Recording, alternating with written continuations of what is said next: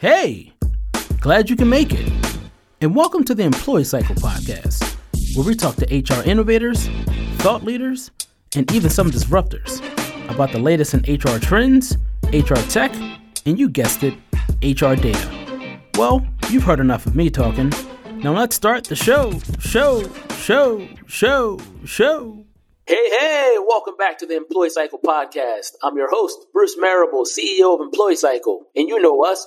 We're that HR analytics dashboard helping all of you companies out there that are tired of the manual, tedious, and time consuming process of HR reporting. That's right. We know you HR leaders need to have a full, comprehensive, data driven view of the entire employee lifecycle, but you're stuck pulling spreadsheets from all these different systems, always thinking there needs to be a better way. Well, look no further. That's why Employee Cycle has created your very own HR dashboard with pre built integration connectors to all the different systems you're using.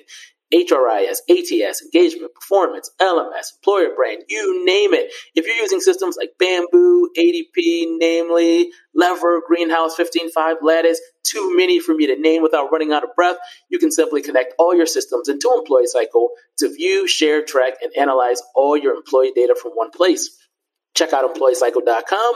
Would love to give you a demo and explore how we can help the partner to help you automate your HR reporting and analytics process. But that's enough about me and our company because today I would like for you to help me welcome to the show Josh Millet. He's the founder and CEO at Criteria. And today we're going to discuss how to make hiring decisions that drive business outcomes. Josh, welcome to the podcast. Woo! Go, Hi, Bruce. Thanks for having me, Bruce. Nice to be here. Thanks for being on the show. So, Josh, we're going to kick this thing off the best way we know how, and that's by asking you, how did you end up in the wonderful world of HR? Yeah, it's kind of I, I kind of had a circuitous uh, route to the to the world of HR technology. Uh, I had a, a prior startup uh, that was a very small startup, and uh, it was actually only five people. We were on the East Coast. I, I sold it to a company out in LA. Um, so I came out uh, to work for the acquirer, and uh, somehow, and I still don't remember how this happened, but somehow I, I got put in charge of uh, doing some of the hiring for the new company. I was completely unqualified for that. And um, uh, the genesis of the idea for Criteria was uh, some really bad interviews that I sat through. And anyone who's ever been in HR has had that experience of kind of being in an interview and uh, looking up in the clock and, and, realizing you have a lot of time left in the interview and that it's not a fit really on either side. So that started me thinking about how to use data and use science to make the hiring process more uh, more effective and more efficient. Nice. Thanks for the background. And can you give us a brief description and some context around what does criteria do? Yeah, so criteria is in the in the business of helping companies and organizations make better hiring decisions. So we uh, we predominantly focus on uh, assessments, and so the the goal of our product is uh, again to help companies make more science based, more evidence based decisions to use data to inform their decision making. So uh, kind of similar in that respect to employee cycle. And also, we think that uh, our, our assessments help companies remove bias or reduce bias in the in the process, uh, in the hiring process. Got it. So today we're talking about how to make hiring decisions that drive business outcomes. And just so we're on the same page with our audience, let's first talk about what kind of business outcomes can hiring decisions actually impact? Because there's so many different moving parts to a business and companies are trying to achieve so many different goals. But specifically from a hiring perspective, what do you think are some of the most important goals that your company can help companies achieve? But then also, what are you seeing based off of what's happening in the world today that is driving the business outcomes that companies are trying to solve from making better hiring decisions? Yeah, so I, I, think you know our customer base uh, is extremely diverse across a lot of different industries and a lot of different company sizes. But um, the common theme that a, a, lot of our customers have that that's a pretty ubiquitous problem, I think that um, that we help solve for is that hiring is really hard, and so the the pain points that people tend to have, that companies tend to have around hiring, uh, tend to fall into three buckets. So there's sort of three areas they look to partner with us to help uh, help improve. One is just hiring more high performers, so having a better uh, batting average in hiring. You know that obviously means different things in different industries. So Um, technology companies want to hire better engineers. Um, other companies want higher performing salespeople. Um, so that's the uh, sort of biggest outcome. The second outcome that they're looking to improve is turnover or retention. Uh, that is a problem that is uh, universal, but tends to be more acute in certain industries where um, turnover is the kind of the number one driver of, of why they're looking for um, hiring help. And then the third one that's really come to the fore in the last two years, it was present before that, but it's really become more more important um, in the last couple of years, is companies are looking to us to help drive better diversity outcomes as well. So there's a, a growing perception that some of the um, legacy parts of the hiring process that everyone relies on, things like resumes and unstructured interviews, really do introduce unconscious bias into the, into the hiring process, and assessments can be a way to help minimize that. Got it. And I appreciate the way you laid out those three different buckets because you've already set the framework for this conversation. So let's start off with the first that you mentioned. Companies are looking to hire more high performers. So I'm really interested in what this means because high performers can be a ubiquitous term depending on who you're talking to. And so when people say we want to hire better or higher performers, are they talking about people at a senior level, an executive level that they're looking to poach from other companies? Are they talking about just hiring high quality individuals regardless of the level? What does that look like? Yeah, it differs from company to company, but um, assessments tend to be used across uh, a lot of different levels uh, of a company, but and it'll differ a little bit by industry. Um, so, for example, our biggest vertical is technology. So we have a lot of technology companies. We also have a lot of healthcare providers. And uh, so, two examples there. In technology, the um, assessments are used most at positions where hiring at scale happens. So, where they do their high volume. So, for a lot of software and technology companies, that would be software engineers, uh, salespeople, customer support. Uh, so, those those types of roles. Um, so some of our biggest, you know, PE-backed uh, and VC-backed uh, growth companies in technology, they will use it across the whole uh, spectrum of positions. They sometimes even use it for very senior, you know, VP and C-level positions. But um, just because of the dynamics of how the hiring process often works, on those very senior positions, you're obviously looking at a lot of different data to make your decisions. And so um, sometimes that impacts, you know, when in the process an assessment would be used. So for a lot of those very high volume positions that people are that companies are always recruiting people for, um, assessments would be used um, typically fairly early in the process, and that way you get that data point, that objective data point, to help you inform your decision at a very early stage in the process. Sometimes almost as early as, or at the same time as you're collecting like a resume, as an example. Interesting. And you know, it's interesting when you think about assessments helping you figure out who are higher performers. Can you give some context into what that looks like? Because people get hiring wrong all the time. And when people think that they've hired a rock star or a unicorn, then they turn out to be a dud or the worst employee ever. Mm-hmm. Other times they hire people that they were on the fence about, and then that person becomes that rock star and unicorn. So, how are these assessments helping through that process? To make this entire process a lot more data driven versus people just relying on, on their gut, which typically is wrong. That's right. Yeah. Yeah. So our assessments tend to focus on qualities that um, that we know from decades of research in organizational psychology and from people who you know study workforce optimization as their profession that um, that, that we we focus on qualities that predict long term performance. So some examples of those would be uh, cognitive ability, per- certain personality traits. Um, we've recently gotten into emotional intelligence uh, assessments, which is a little bit newer field. Um, and then we also have things like skills assessments as well. And the combination of traits, obviously, that, that you're going to look for in a position is something that will very much differ from industry to industry and, and position to position. But there are certain things that we know predict experience very well across a wide swath of positions. So um, when you look at cognitive ability, for example, things like critical thinking and problem solving, attention to detail, uh, learning ability, those things tend to predict success very well across a lot of different positions.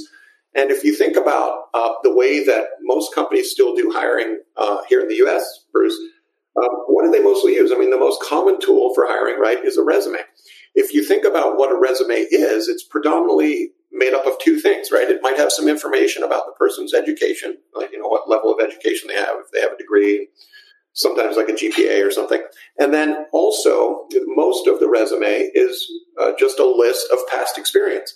And we know definitively from all the research in the field, and it's not our research, it's, it's peer reviewed, you know, org psych uh, research that's been, uh, been out there for quite a while, that the amount of experience someone has and the level of education that they have are not all that predictive of future job performance. They're somewhat related, right? But they're what statisticians would call a, a weak signal.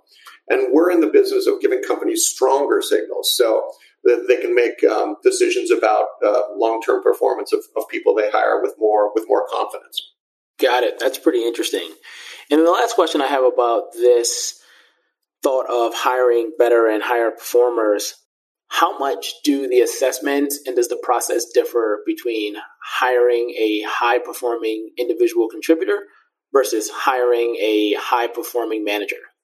Yeah, so a, a, lot of the things that you want to assess for um, are, are really job specific, like you said, not just individual contributor versus manager, but um, you know all sorts of elements of the job responsibilities need to um, be taken into account. And the number one rule for doing assessments as part of your hiring process, which I think is a general rule that actually applies to anything you use to help evaluate people in the hiring process, is the assessments you use or the information that you gather on an applicant has to be job related. That's the number one thing. Um, and if it isn't job related, if you're gathering stuff that's not job related, and there's some there's some laws around you know things you can't gather precisely because they're not job related. But if you if you're gathering information that's job related, you can be pretty confident that a uh, it'll work, right? Because you're measuring things that are important for the job, and b you'll you'll keep your hiring process legally compliant. So for individual contributors versus managers, what that often means in practice is a totally different set of assessments, right? Where in a managerial role there might be a heavy emphasis, for example, on things like problem solving and emotional intelligence, right? When you, if you're managing a team and individual contributors, it'll very much depend on what uh, what the role is. So, just taking one type of assessment, for example, personality assessment. If you're looking for a successful software engineer versus a successful salesperson, those profiles of, of traits and qualities that lead to success in those roles are going to be completely different. So it'll all be, you know, kind of job specific. Um, when you get down to different types of individual contributor roles. Got it. So now let's move to the business outcome that everyone's always talking about and optimizing for, which is improving their turnover and retention. And we deal with this a lot when we're helping our customers understand all this data within our dashboard. One of the things that we find really interesting about this is as good of a job as companies think that they're doing with hiring, they never really can translate the hiring process into how well that really affected retention or turnover because it's really hard to figure out was it the person or was it the actual company that dropped the ball or provided the negative impact on that person leaving. So I'm curious through the assessment process, how are companies figuring out how to improve turnover and retention from the hiring process? Yeah, and, and that's a great point you make that, right? Not all turnover is created equal, right? And there's different types and, and different reasons for for turnover, and specifically specifically often there's different reasons for voluntary versus involuntary turnover. So you know, historically with our customer base, the customers that are mo- most focused on turnover are the ones and decreasing turnover are the ones where it's such a big business problem. So that tends to be a different set of industries than the one the ones I mentioned earlier, like technology. It tends to be industries like retail or um, uh, hospitality, where you have quite high turnover. Call centers typically have high turnover. And so, um, if you can just help a customer in one of those industries keep people for three extra months on average, then you're driving huge bottom line benefits there.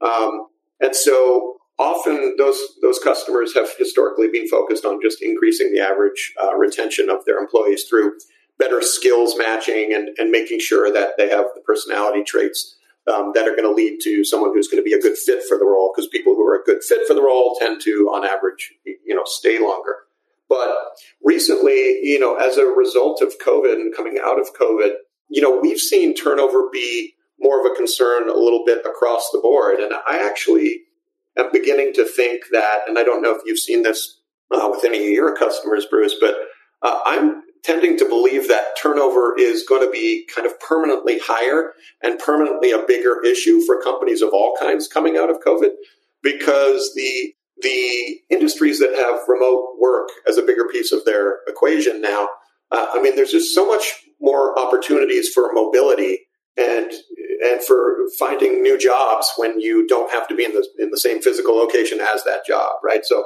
all of a sudden, people in the middle of the country can can look for jobs all over the place, There are people in the Bay Area don't have to be in the Bay Area to work in technology. There, there's all these things that lead to increased mobility, and so I think that turnover is going to become a broader concern for companies of all sizes because I wouldn't be surprised if the turnover rate, you know, nationally really continues to be a lot higher than it has been historically. Um, you know, historically it's kind of averaged 12, 15%.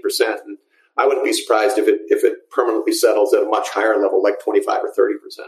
I agree. I 100% agree. We're seeing it with almost all of our customers.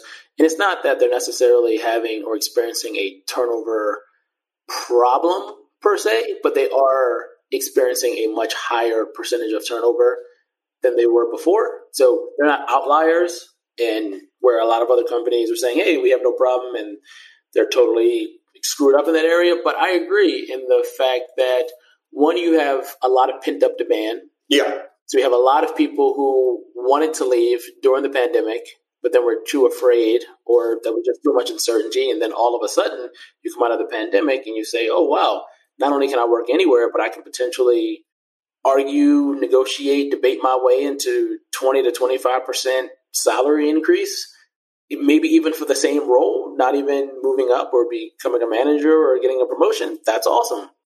Let me go take that. Or you have a lot of companies that promised that they were going to provide remote work, but then they reneged on it. Mm-hmm. And the people are like, whoa, what is this? I think we can work remotely. You know what? I quit.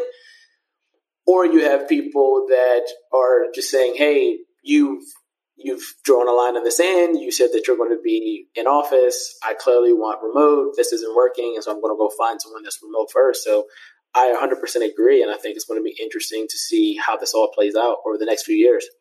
Yeah, I, I think so. I mean, the million dollar question for me is, you know, it, are those uh, dynamics that you described just temporary? You know, as people had a lot of time for you know introspection and reflection during COVID, and they're you know scared to leave their jobs. And now, as the economy really rebounds, you know we've had a big spike in turnover. The question is, is that temporary or is it a longer term phenomenon? I haven't ruled out that it that it, it could be you know a more permanent thing. I agree. I agree, and we're going to have to brace ourselves because that mm-hmm. means that we're going to have to expect people to work a, a lot less.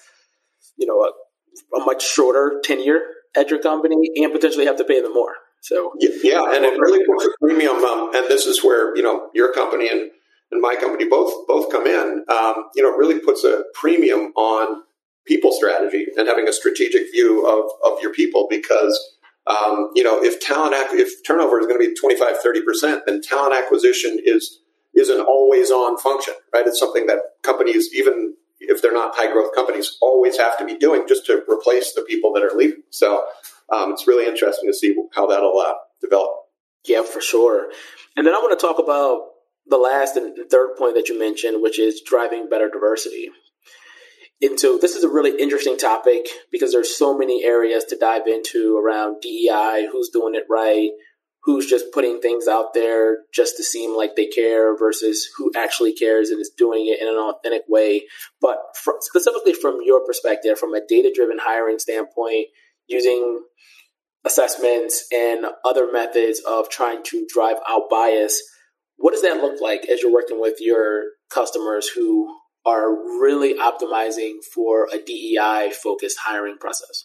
Yeah, I, I think um, you know we've seen a big big change in the last year and a half in, in, in the wake of BLM and some of the events of last summer, and just um, coming out of COVID. And COVID sort of laid bare some of the inequities, you know, in uh, in the U.S. and what, what I've seen is that, you know, we've always had conversations with our customers around diversity, but there has been a much more urgency uh, around them around that topic from our customers. So I, I think it's going to be a uh, an enduring change um, in in the marketplace uh, in the HR marketplace.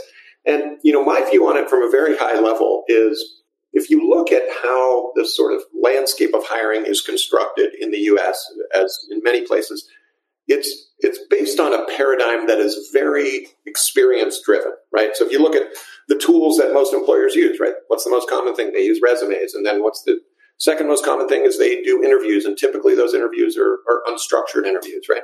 And both resumes and interviews are often very backward looking, right? They're very focused on what experience that person has in the past. As I mentioned, resumes are pretty much just a list of your previous experience. And interviews often focus around, okay, tell me about, you know, what you did in your prior roles. And let's look at your, let's drill down on your experience. And the problem with that is that that approach of, of taking, um, you know, taking experience as sort of a gating criteria for employment is very, very bad for diversity. It's, it's, uh, antithetical to improving diversity outcomes because if you think about the challenge of diversity, the central challenge of it is basically you know how to how to overcome historical inertia right and if you're using experience as the primary lens through which you view someone's suitability for a role then what you're essentially doing is modeling your your future workforce off the workforce of the past right because if you're insisting on experience um, you're going to get uh, a workforce uh, going forward that looks a lot like the collective workforce you know five or ten or 15 years ago right um, and that's not going to improve diversity. That's not going to change a thing. So, um, whether it's assessments or other, uh, we call them talent signals that you're unearthing in the hiring process, I think employers need to focus on predicting long term potential as opposed to being incredibly insistent on experience um, as a way to both get better results and improve diversity. And there's there's obviously some exceptions to that, right? Like there's really specialized jobs where you're always going to require experience, right? none of us wants a, an inexperienced brain surgeon, right, to operate on us. Uh, no, not at all. An inexperienced, uh, you know, employment lawyer or something. But um, but by and large, the positions that we, we hire for at scale in the U.S. are positions where in, in entry and mid-level roles where we should be focusing on long-term growth and potential and not on experience. Because if you hire based on experience and you put you know five years experience required in your entry-level job postings, that's very bad for early career folks, uh, you know, young people.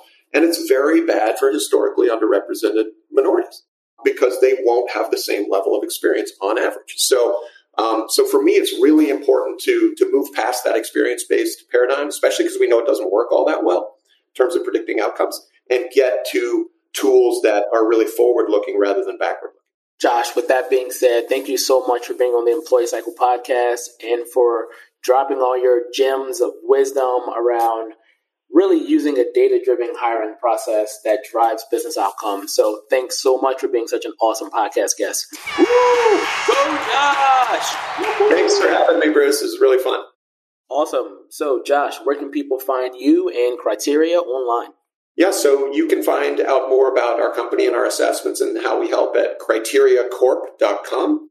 And um, for me personally, uh, you can hit me up on LinkedIn. Awesome. And we'll be sure to include all that contact info in the show notes. So, for everyone out there listening, if you enjoyed this interview as much as Josh and I did making it, then please leave us a five star rating on iTunes. Also, if this is your very first time listening to one of our interviews, but now you're hungry for more, please subscribe to the Employee Cycle Podcast on Apple Podcasts, Spotify, and all other major podcast platforms. And last but not least, all of you super awesome HR and people leaders out there, please continue to hire train, and retain the best workforce possible. Thanks. Later, kids.